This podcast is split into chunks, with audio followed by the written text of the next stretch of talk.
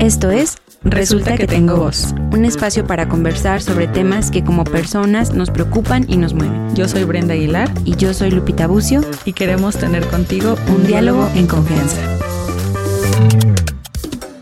Tengo que compartirte que siento que este, bueno, o sea, como justo que grabamos en, en septiembre y pues pasaron todas las épocas así como de diciembre y todas las fiestas y todo eso. Siento que lo viví diferente en ese sentido, como muy en lo personal. O sea, incluso en el tema de, los comentarios de, no sé, ya es muy fácil identificarlos totalmente. O el, o el decir esto de, de, ah, ya, voy a comer esto porque en enero la dieta. O sea, como que simplemente el hecho de que esto, este discurso ya no forma parte de mí es como, ah, no sé, identificarlo y, difícil, o sea, sigue siendo ese duelo, o sea, esa palabra me la dejaste súper grabada como de que es un duelo y es un duelo, porque más en el hospital, o sea, desde todos los días, todos los días es, eh, esta paciente eh, y hablando como en relación a la característica del cuerpo grande, ¿no? Entonces, eso para mí sigue siendo un duelo. Ya, ya con eso tengo para mucho trabajo. Mira, en nuestro episodio tocó al menos una persona aquí presente. y ya hizo su cometido. Lo grabamos ese episodio para quien esté aquí y que no conozca a Lupita y a Brenda, Lupita, que es la que no trae lentes. ella es psicóloga. Entonces, eh, si ya escucharon el podcast, se van a dar cuenta de, de los jalones que estaba teniendo Lupita con, con yo, yo de verdad salí encantada porque, para empezar, y te lo dije allí, o sea, el, recibimiento, aunque hubo como este, ¿qué me estás diciendo? ¿Qué está pasando? El recibimiento de la información y bien lo dices tú, como esta parte del duelo, está bien chida porque sirve como para las médicas que nos están viendo las futuras nutriólogas o las estudiantes de medicina, que también hay muchos en esta comunidad, se cuestionan muchas cosas. Entonces, ¿cómo voy a ejercer la carrera? ¿O cómo voy a ser una médica si no peso a mi paciente?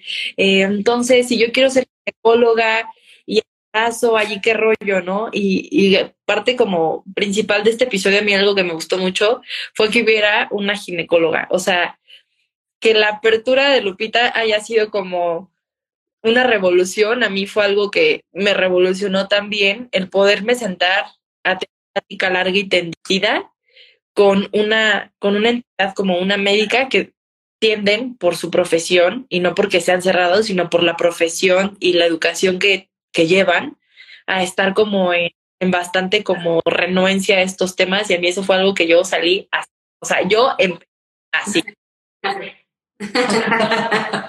No, pues así estamos todas. Y la verdad es que ahorita, como de que, de que platicábamos con Brenda, era como de, oye, pero pues, ¿qué más? Y justo ella me acaba de decir es que los...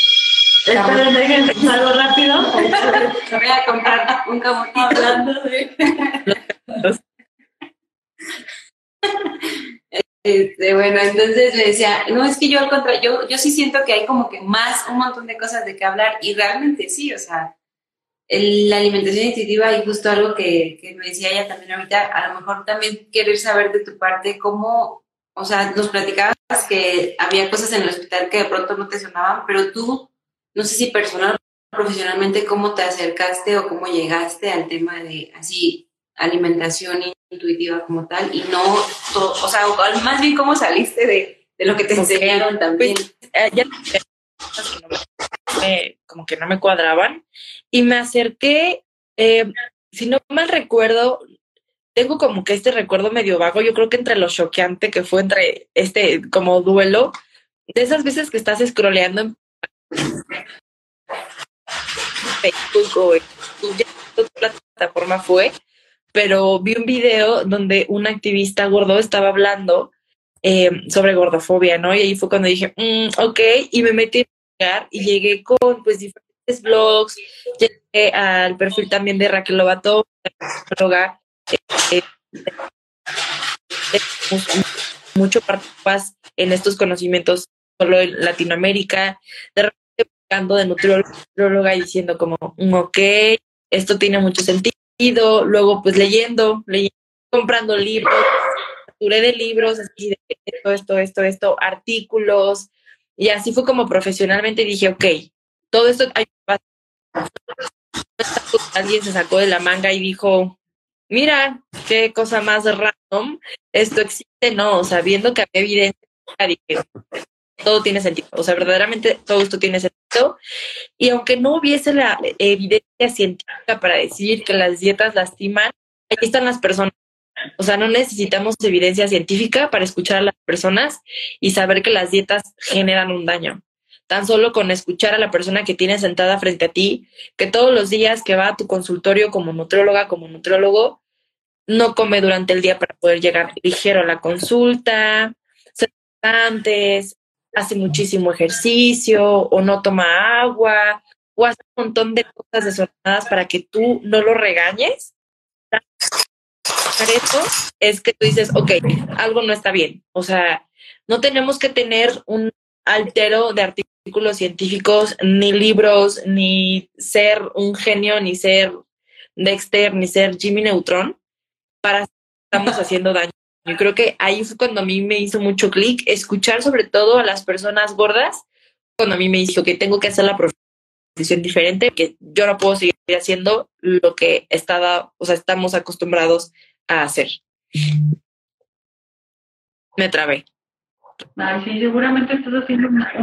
No, sí, sí, bueno, yo te escucho, sí, sí te escuchamos bien, pero sí me encanta porque que, bueno, para mí creo que fue mucho más sencillo poder, me hizo más clic rápidamente por la profesión. Yo soy, quien no sepa, soy psicóloga, soy psicoterapeuta. Entonces, se trata mucho justo de escuchar a las personas, de ver sus condiciones personales eh, y no seguir nada más como una norma y lo que es normal, que a mí mucho me preguntan sobre, ¿es normal que me sienta así? Yo digo, bueno, no sé, pero pero no importa tanto, ¿no? ¿Qué sientes tú? ¿Qué te ha pasado a ti? ¿Cómo es tu historia? Entonces, eh, yo creo que para mí fue mucho más sencillo, como lo pudieron también escuchar en el episodio, me hizo mucho clic, además también con lo que ya conté en mi experiencia personal, entonces estuvo, no sé, me siento un poquito más, a lo mejor diría que si estamos en el mismo camino, tú vas adelante guiándonos y yo, yo voy ahí en un pasito en medio. Y, yo ando tropezándome, pero voy corriendo.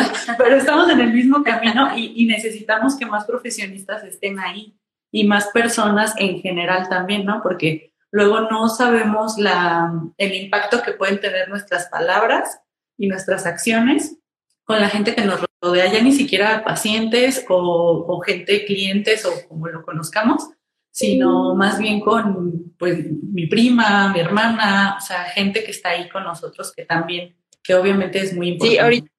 Y, no, sí, sí, eh, algo que, que, por ejemplo, ahorita que dice Brenda me, me resuena mucho del, del, episodio es como justo con toda esa gente, también como recordar la idea que tú decías en el, en el, en el, episodio, ¿no? Sobre, pues que realmente regresar el poder que tenemos de nuestro cuerpo porque, porque lo tenemos, porque nadie lo, conoce mejor que nosotros, ¿no? Entonces, pues que el, que el mensaje cambie sobre cómo opino, o sea, opino opinar de tu cuerpo o de cómo estás haciendo según yo tú las cosas bien, o al contrario, cómo qué bueno que identificas tú esto en tu cuerpo y allá, hacia allá iba una de mis preguntas que yo tenía, como no sé si es porque incluso yo lo desconozco, pero o que me ha pasado, o se me hace como, ¿cómo, cómo, en, cómo en un punto podrías perder la sensación de tener hambre? O sea, ¿cómo, ¿cómo podría pasar o cómo podrías confundirla con otra cosa y cómo volver a,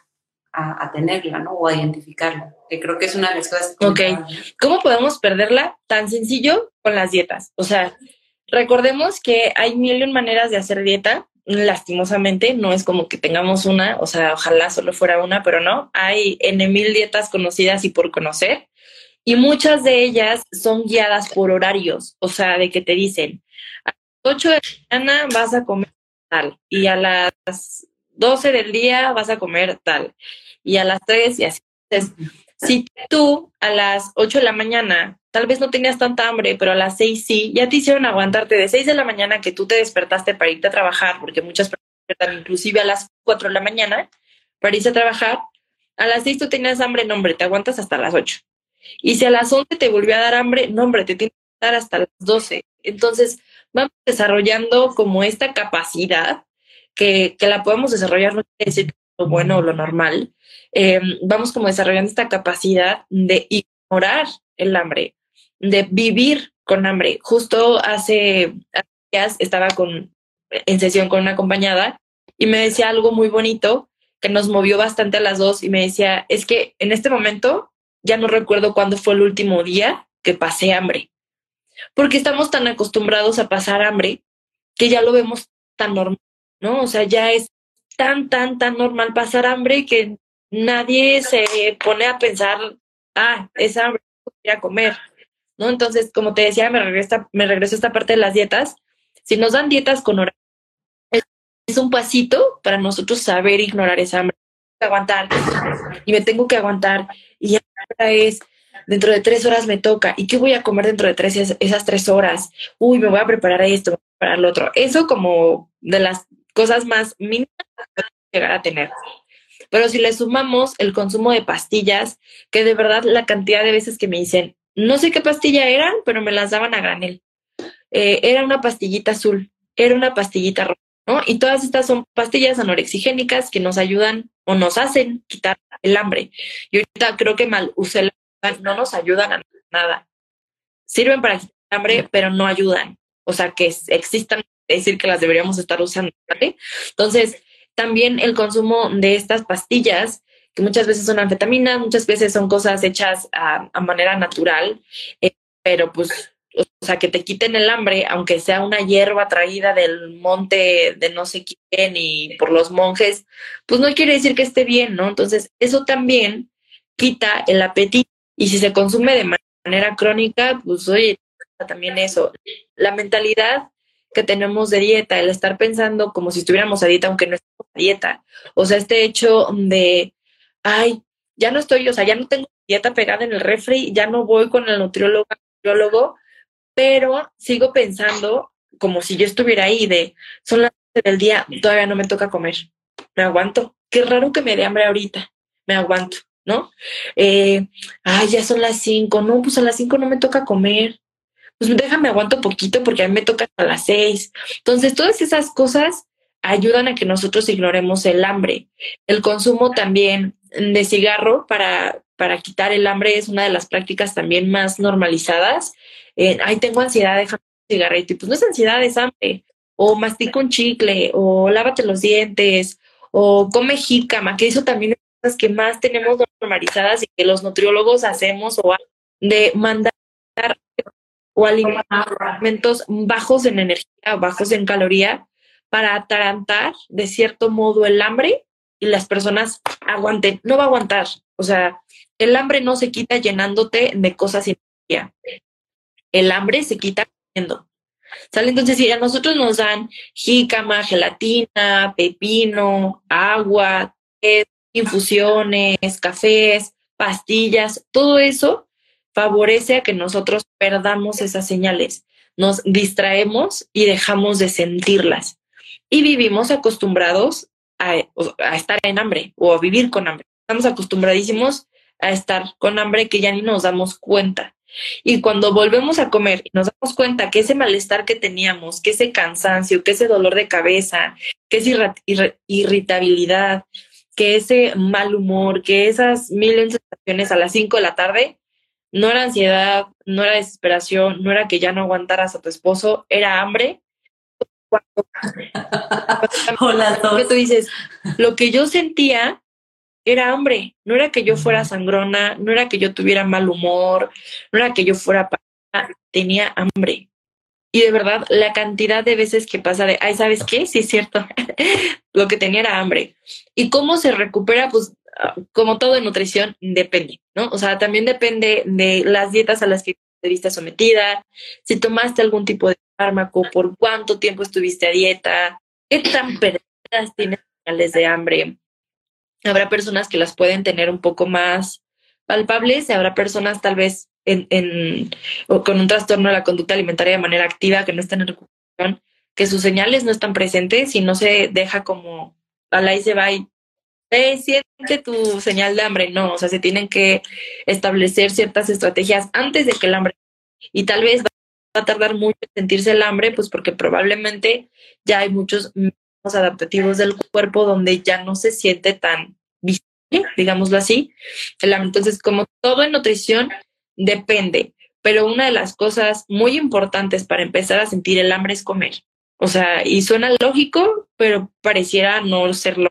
Para que volvamos a sentir hambre es importante tener el permiso incondicional de comer. O sea, si así en tu cabeza dice que puedes comer hasta las 5 y son las 3 de la tarde y tú tienes hambre, permítete comer, porque lo más seguro es que eso sea hambre.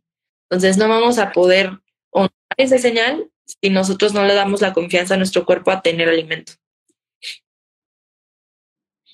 Algo que me, me suena ahorita como que pueda ser un factor que, que influye en perder este, pues este, esta sensación de hambre o como irla pagando, que claro que todo lo que comentas, pero a veces también como lo que no sé, no sé si, si es poco planeado a veces el tema de, del comer, o sea, como, por ejemplo, sales de casa y vas a trabajar, no sé, tipo Brenda, de 8 a 8.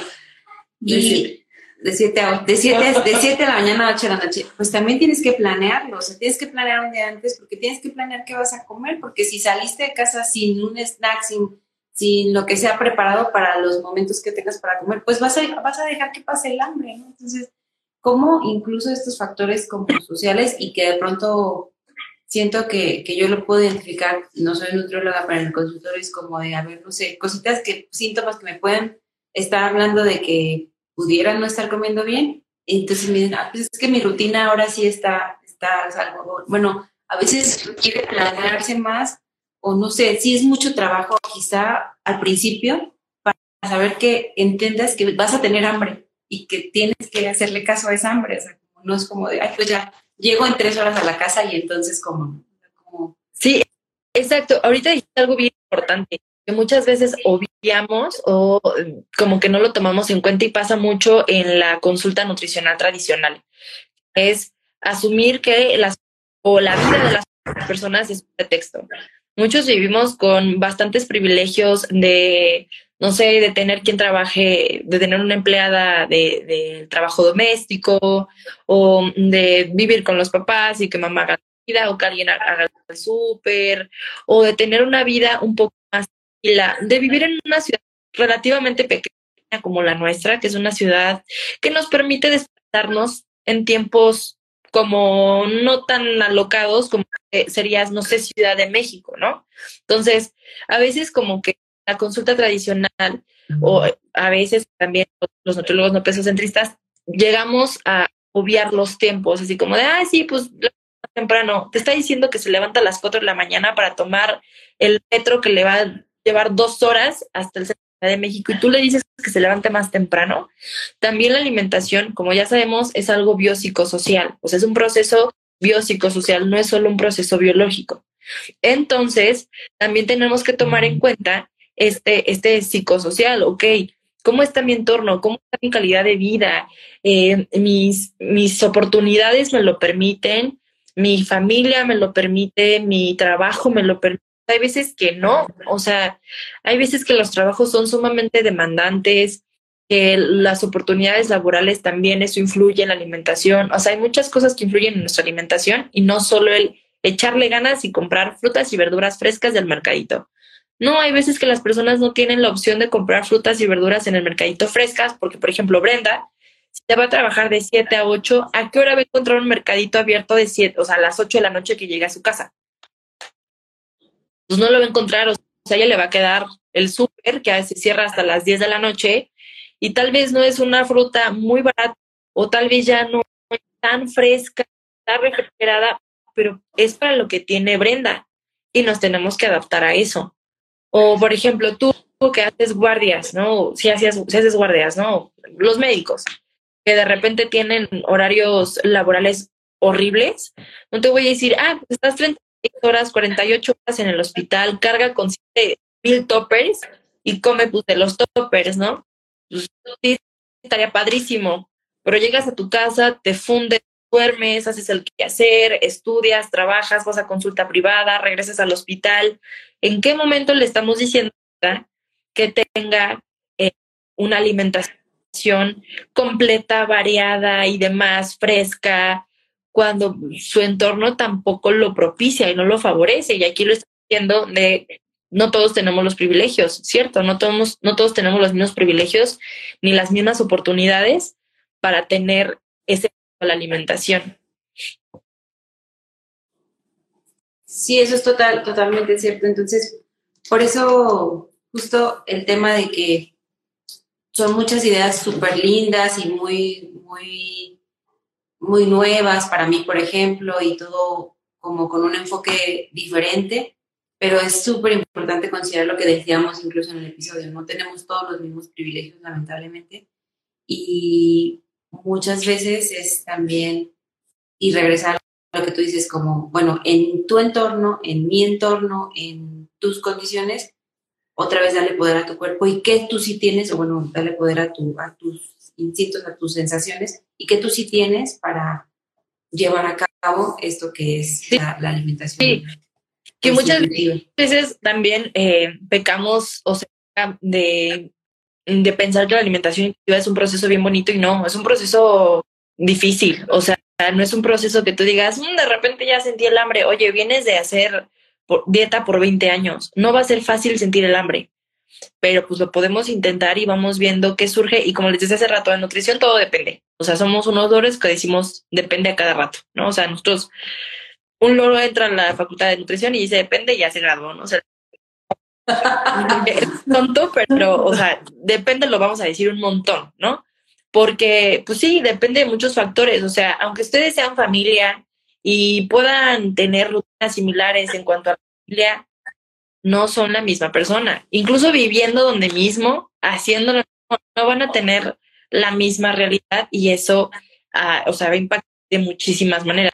Entonces, es recordar lo que decía también hace un momento, que la alimentación es biopsicosocial también se tiene que tomar en cuenta que habrá personas que van a tener un horario de comida donde van a decir, ok, saco mi topper, lo caliento, saco mis utensilios, me preparo a comer súper tranquila. Y habrá personas que van a comer entre, entre reunión y reunión, o en el transporte público, o en el coche, o entre clases, o entre cirugías. Y digo, esto más óptimo. No sería lo, no es lo ideal en el mundo rosa, pero pues si tú, o sea, si tu, tu vida te da para eso, eso, ¿no?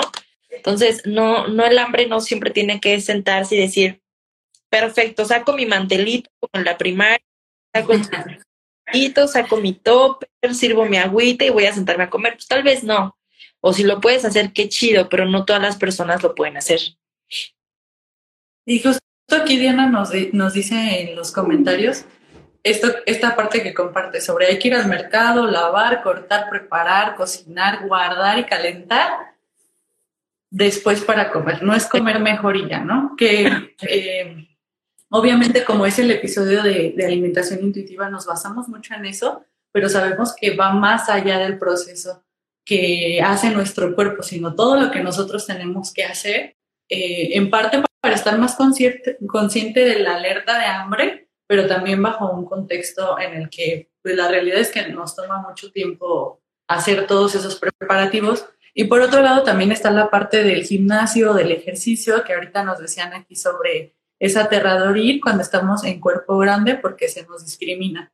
Y eso sí es es súper complicado porque a mí me encantaría hacer un estudio, ya luego que esté libre, que esté más libre, sobre cuánta gordofobia hay en los gimnasios. Eh, y, justo, o sea, luego puede haber mucha discriminación, eh, como de señalar a personas con cuerpos grandes o señalar a quienes no van todos los días o señalar a quienes cargan a lo mejor 10 kilos que dices, ay, alguna vez vi un tuit que decía, ay, si vas a cargar eso, mejor no vayas. Y yo pensaba, pero pues imagínate cuánto implica para una persona hacer ese tipo de ejercicio, ¿no? Levantarse, igual que decíamos de la comida, levantarse, prepararse, tomarse un tiempo de su día, todo, todo lo que, lo que es parte del ejercicio y además ejercicio estando con otros que algunos de esos otros pues pueden ser gordofóbicos y discriminatorios. Sí, totalmente. Y que hay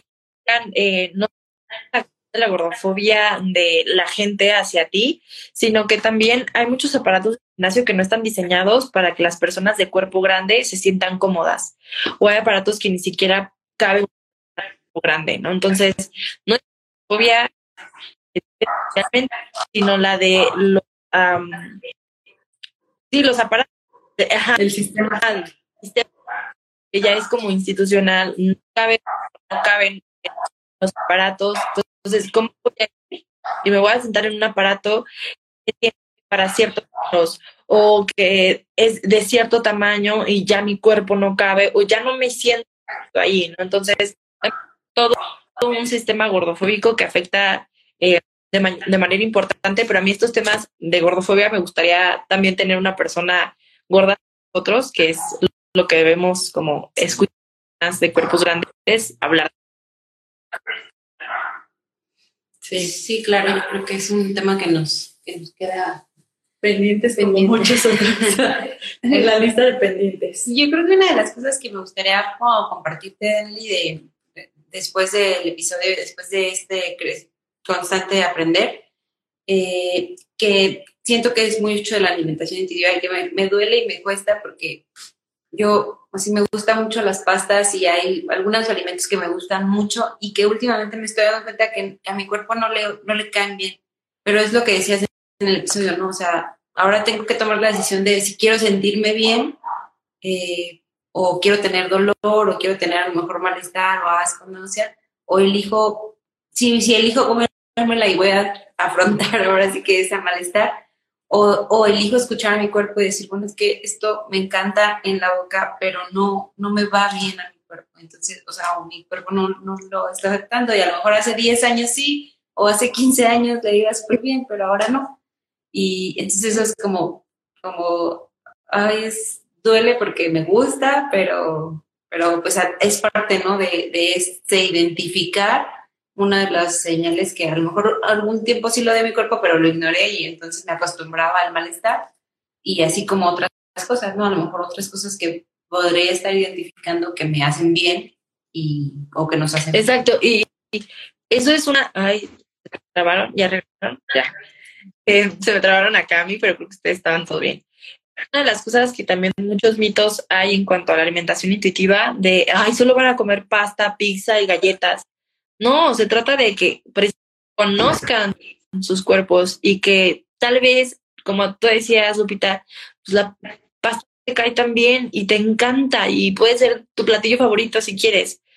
Pero si no te, no te cae tan bien, ya al menos lo identificaste y dices, ok, me duele el estómago, ya me agruras porque me gusta con picante o me gusta con tipo de carne y ya no lo recibo tan bien ah, ok, conozco qué me está pidiendo mi cuerpo, qué me está diciendo mi cuerpo. Y si yo estoy consciente de que me va a doler el estómago y que puedo darle una probadita sin que me duele y comer solo poquito para quitarme tanto y permitirme comer otras cosas que ten, sobre todo, y, que también me sientan bien, lo hago problema alguno.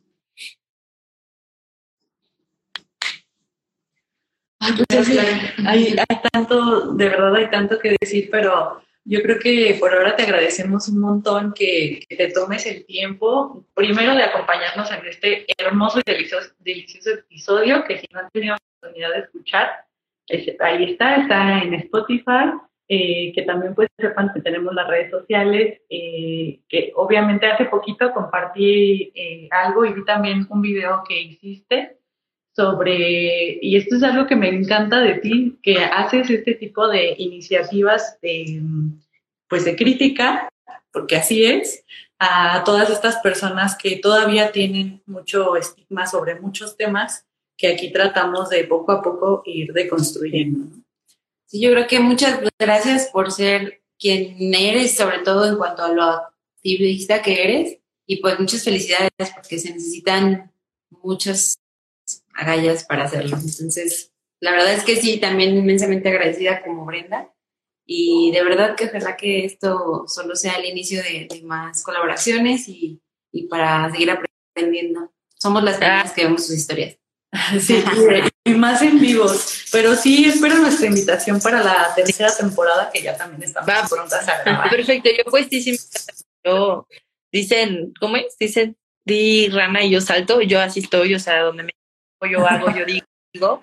Y esto que dicen de las críticas, yo de verdad, ya mi, mi lema de vida es sin miedo a la funa, ya, o sea, me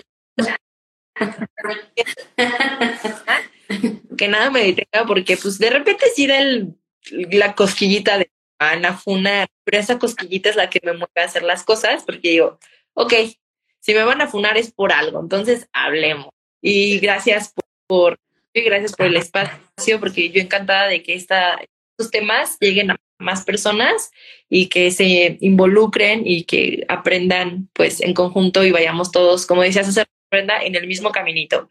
Unos más adelantados, otros tropezándonos, pero vamos en el mismo camino.